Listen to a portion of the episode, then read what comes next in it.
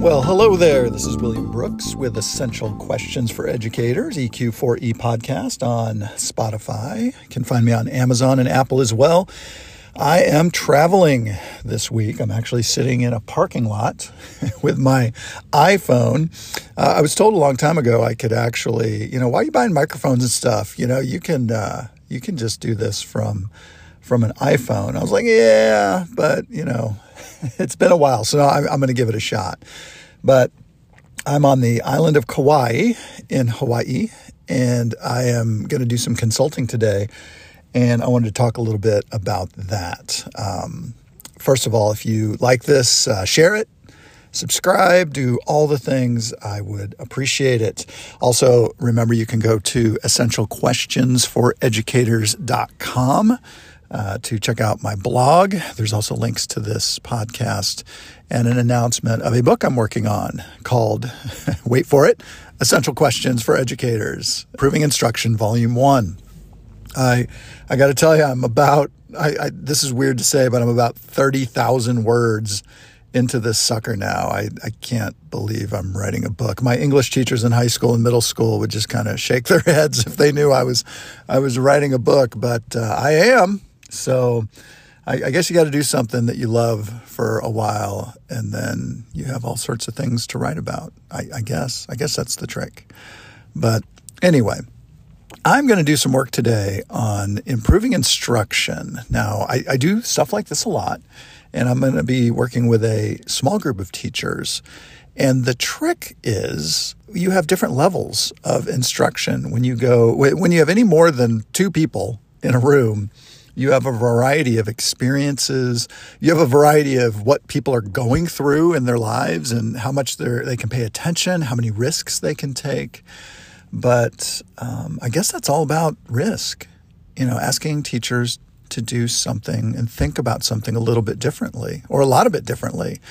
So it kind of goes back to this concept that's always kind of floating in the back of my mind, um, where I am trying to create a disturbance in someone's thinking, try to make them go, huh, okay, maybe that, maybe, maybe I could do that a little differently. Maybe I could do that better. And that in my five R's, you know, research, risk, reflect, rep- refine, repeat. Uh, that's the first, the first piece, I guess, uh, where I'm bringing research to them, I'm bringing experiences to them, and trying to create that disturbance, and then and then really challenging teachers to take risks first and in planning instruction, reflecting on what I'm saying, help them work through what I'm saying and applying it in their context, but take a risk. And then it comes into systems of reflection, refining that process, and then repeating. For example, I may have shared this before, there are, there are multiple instructional strategies that I have employed in my classroom. And if I would have decided to continue to do specific individual strategies based on how it went the first, second, third, fifth time, I probably would have abandoned some of my favorite strategies. So, that whole reflection, refine, repeat is a very important system that can be supported uh, not only just individually, you know, with that mental model, but it can be supported on teams, uh, you know, agenda items for team meetings, professional learning community meetings to kind of help support that. You can also set up ways to uh, collect data on your own to see how something is going. You can have uh, walkthroughs, peer walkthroughs, uh, data walks, all sorts of things. Which I'm I'm actually fortunate enough. I'm going to switch islands tonight, go over to Oahu, and I'm working with a uh, intermediate school or middle school uh, department on improving instruction, and we're going to be doing uh, some stuff with the data that they collected on their own and uh, as with some data walks. And I'm going to add to those data walks tomorrow. So uh, that's another that's another podcast though. But so you know, back to this meeting that I'm going to have today, this professional development, if you will. Um, I'm going to uh, well. I've I, I, wrote a blog post about this uh, on the way from Kansas City to Vegas on Super Bowl Sunday, because I was really thinking about this training today, and that's kind of the genesis of of blog post 57. Uh, you know, kind of where am I at instructionally, and how do I move forward? which is kind of my job uh, as an education consultant in in some domains. And I think part of it is just identifying where you're at and having a framework to identify where you're at. And you, you know, there's five levels, and you can be in multiple levels uh, or different levels in different moments. But my five levels, you know, my, my, my very first level is the traditional transactional uh, model. And we're going to talk about that this morning. And that is, you know, the point I make with that is like, let's say I am a science teacher. And so I've taken a lot of science classes theoretically. And I, you know, it, quite honestly, in college and possibly graduate school, it doesn't matter how the teacher te- taught me because I am really into science and I have I, I have all of this interest and all of this passion, you know, potentially passion for science, and I'm pretty much excited to be there. So a lot of times, and again, guys, I am no different. I'm I'm, I'm preaching, you know, to the choir, to myself, to everybody here, but that's why we tend to teach the way we teach. It's, it's based on how we were taught. And some of us were taught in a very transactional, old school, traditional, lecture heavy method where I am an empty container waiting to be filled with knowledge from the uh, sage on the stage, the, the expert in the content area. And while that might work with us, which was the point I was trying to make in our content area that we love so much, when little Billy is sitting in the middle, the back, the right, the left of the classroom, and Susie and, and all these all these kids who may or may not have the passion for what's going on, that they're not necessarily a vessel awaiting you know, to be filled with this knowledge. It's it's got to be a little bit different, but you got to start somewhere. Um, you you know you got to start with that traditional mindset, or you know whatever traditional is for you. If if you're if if these teachers I'm going to work with, or if you're lucky enough to have had uh, teachers that have tried a multitude of instructional strategies. You went through a teacher program and things are just amazing and you have all these different perspectives. You're, you're beyond level one. But many of us, experience traditional transactional type of, of teaching. So that's level one. So we're going to identify, you know, or, and, and just testify to our experiences, not only having traditional transactional done to us, but doing that to others. And I'm going to go first on all these because I've done all five of these levels that I'm about to describe to everybody, all, all the students across time. All right, so level two ramps it up a little bit and it gets kids involved a little more than just waiting to be filled up as a vessel of knowledge, you know. So, uh, you know, because they're an empty vessel and, and, and they're waiting. So it, it kind of tips the hat to the beginning of sense making with students. And it can just be turn and talks. It can be, you know, some quick whiteboards, you know, where you do the problem and or write down the concept and you hold it up on a little mini whiteboard. But it's just taking lecture and you know, or I say lecture, you know, just traditional transactional and getting the kids involved in like small little mini moments. Uh, my first foray into that was the turn and talk and shoulder partners is what I called them. But it's all these, you know, recognized in the moment or planned strategies to get kids to, to sense make a little bit Okay, this is not we're not to the big strategy or you know that that takes 20 or 30 minutes or 15, you know, whatever.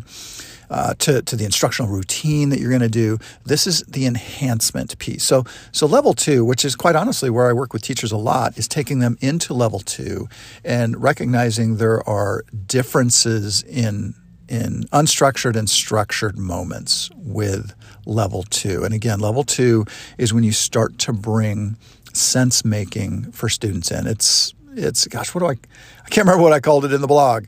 Uh, uh, bad podcaster, and I don't have it open.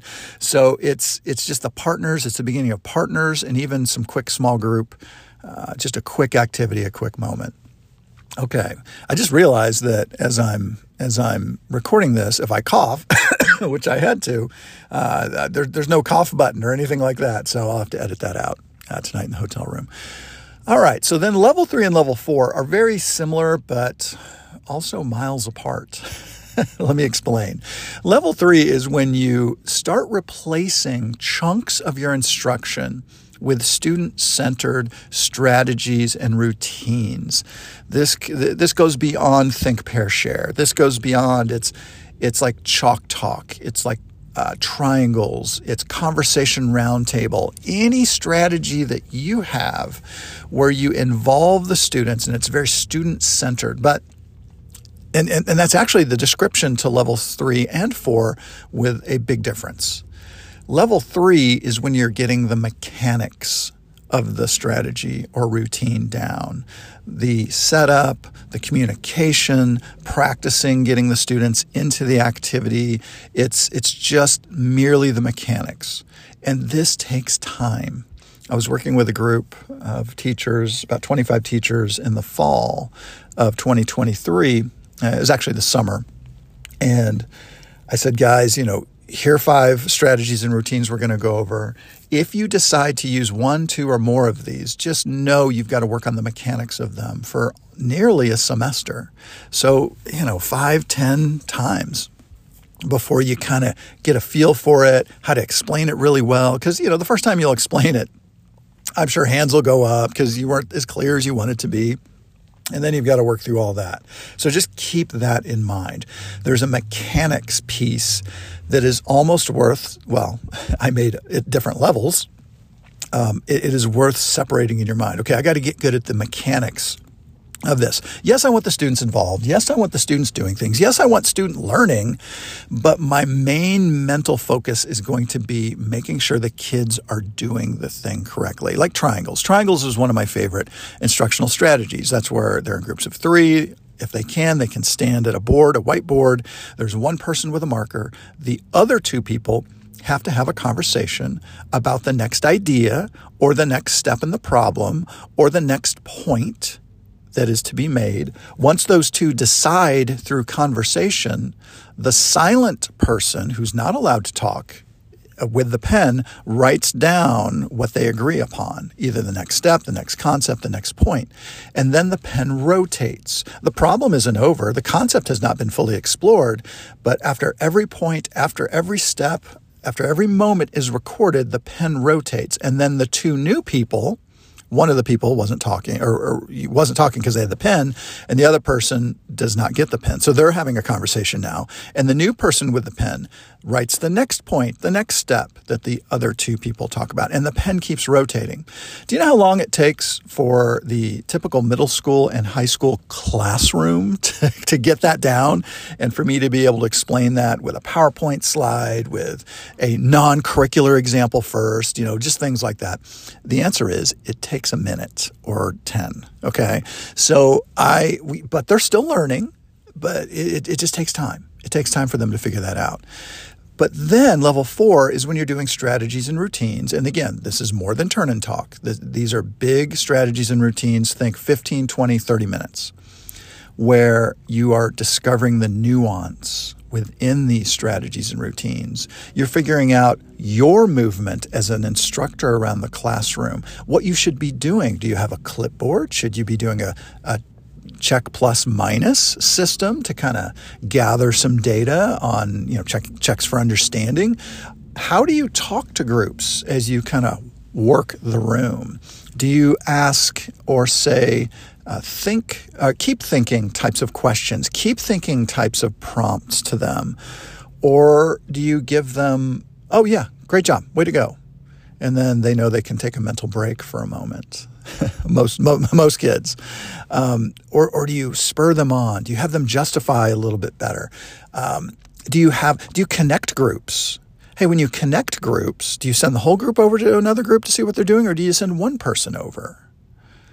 All those things, all those things, and then I like to, you know, when I'm doing a strategy or routine, if if it makes sense, I like to plan some timeouts to make key points, or if I recognize unplanned timeouts where there's some brilliant thinking, some different, some divergent thinking going on. If someone, if there's a group that is kind of making a trailhead and a, a path through a concept that's super unique, I'll call a timeout. I'll bring the attention over to this group. And not, you know, not just face, but kind of work toward me, step, make a couple steps toward me.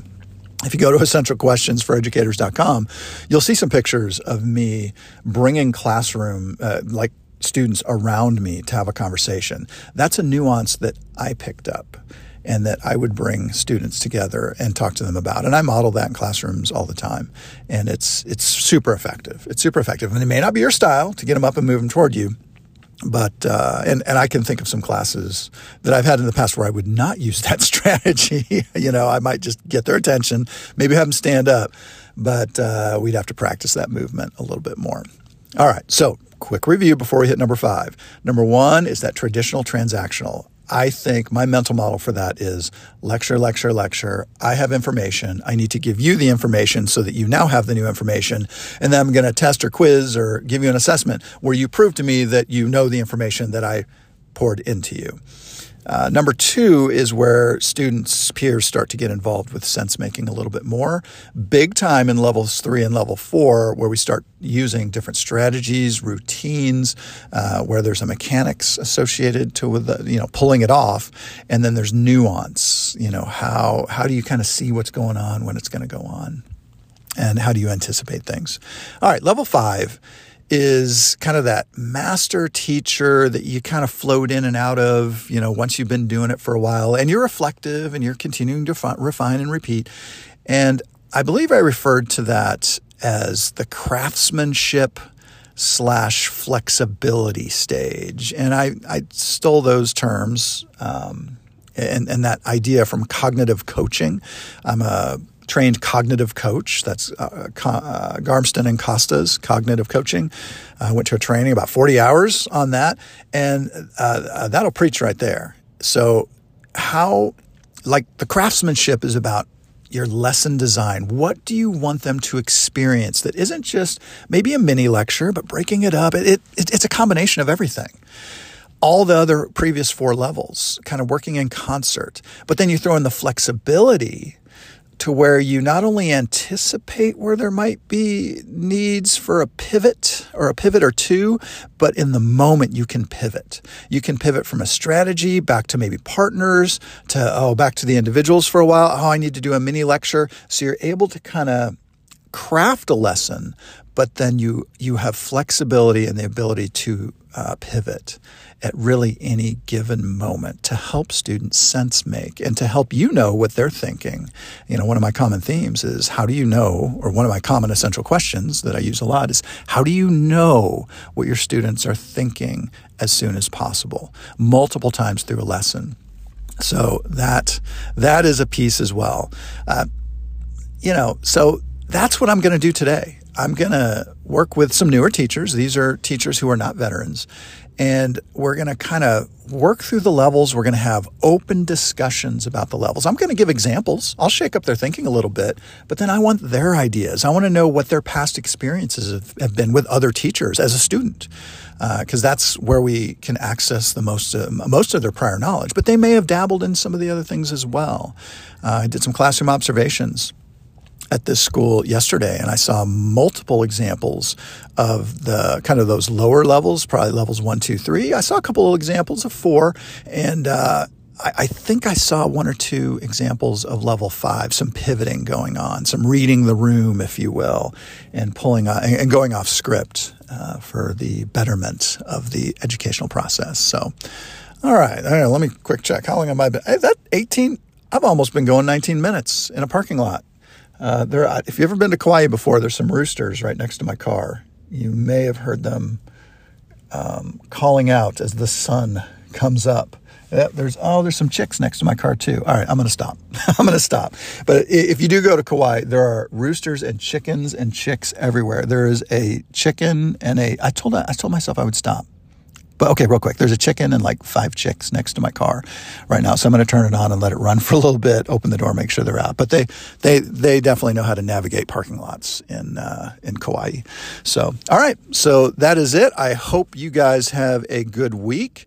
Uh, you can always check out my blog, check out previous podcasts.